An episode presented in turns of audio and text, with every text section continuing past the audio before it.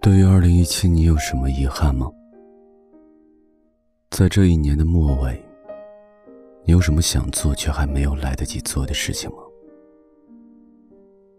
每年的最后一天，我的朋友圈都会被各种年终总结刷屏。人们好像很喜欢在来不及的这一天，反问自己：这一年，你的目标都实现了吗？对呀，这一年，承诺自己的事，你都做到了吗？身边的人陆陆续续都有了对象，参加过几次婚礼，感慨别人的幸福时，你偶尔也会期许和自己一起牵手走过红毯的那个人，会是怎样的存在？一年过去了，你依然还是一个人，也想遇见一个合适的人，轰轰烈烈爱一场，可现实却是，你就连发呆。都无人可想。街上人潮拥挤，整座城市都在狂欢，而你一个人窝在房间里，只有孤独陪着你。你想起这一年的开始，你发过一条志气满满的朋友圈，写下了新一年的计划。你说你要开始减肥健身，不谈恋爱，你也不要和一身赘肉。共度余生。你说你要每个月看一本书或者一部电影。如果皮囊无法改变，你就用有趣的灵魂去填补。你说要抽个时间给自己放个假，来一场一个人的旅行，不要困在原地，要去看不一样的风景。你说你一定学着不那么挑剔，遇见合适的。也会试着接受，可是，一年过去了，恋人没有找到，只有赘肉对你不离不弃。书没来得及买，电影没来得及看，说好的旅行也没来得及去。一整年，你都在和忙不完的工作过不去。一年过去了，给自己定的目标，你好像一个都没有做到。但是你再想一想，会不会有一些小确幸、小成长，你自己都不曾看到？你再努力回头看一看，虽然写下的目标很多都没有实现，但其实这一年也没有你想的那么糟糕。虽然没有减肥成功，但你吃遍了附近各种美食。公司楼下的煎饼果子，同事买的黑森林蛋糕，这些好吃的带来的幸福感，你通通都没有错过。书和电影虽然没有看，但是那些你一个人加班的晚上，让你对业务越来越熟练。以前做起来特别吃力的工作，也开始变得井井有条。上司虽然大部分时间还是在骂你们不争气。但偶尔也会夸奖你一句。旅行虽然没有去，但是钱攒下来了。你给爸妈买了一个好一点的按摩椅，也终于可以买下那个心仪已久的包包。犒劳犒劳这一年辛苦的自己。你学会了照顾别人的情绪，即使不开心，你也不会把情绪都写在脸上。让在场的其他人尴尬不已。你学会了为别人着想，即使一个人在外面过得不好。爸妈问你，你也会说，你一切都好，让他们别担心。你学会了管理自己的社交圈，不在朋友圈唉声叹气的。偶尔你也会难受到想哭。但不会像个孩子一样逢人就抱怨了。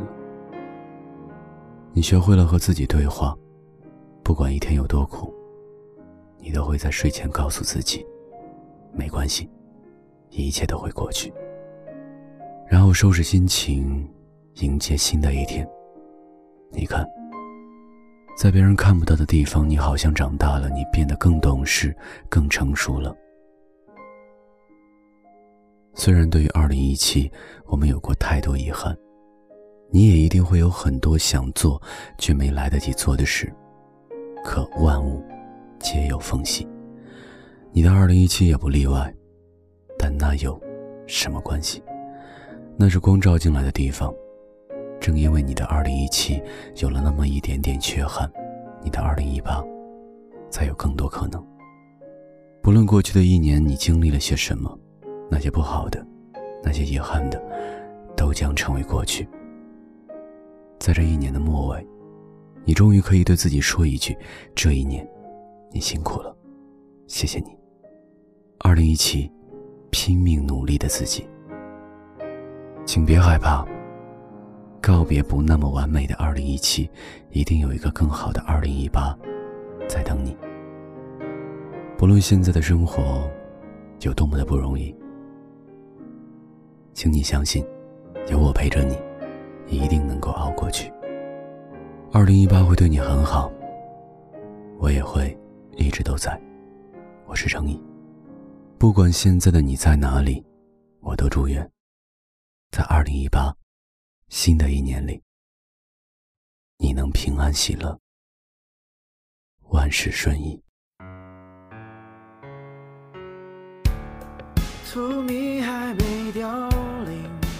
提醒我。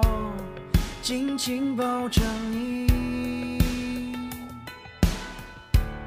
世界还在下雨，嘲笑着今天的远行。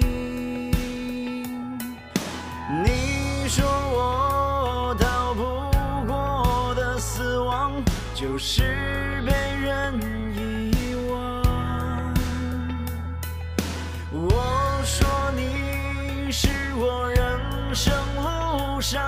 最明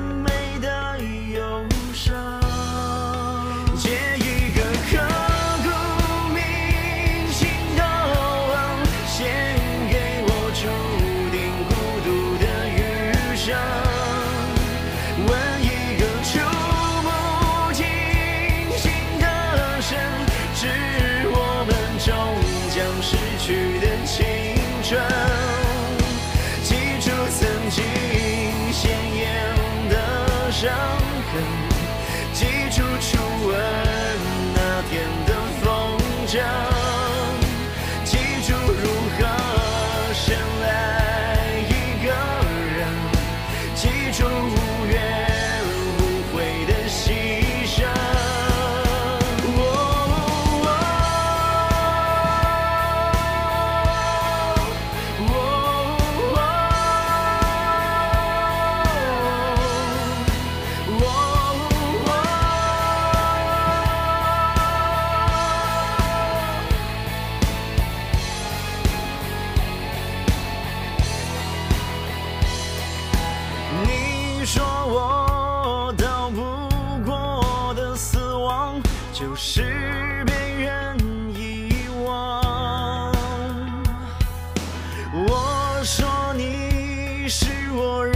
生路上最明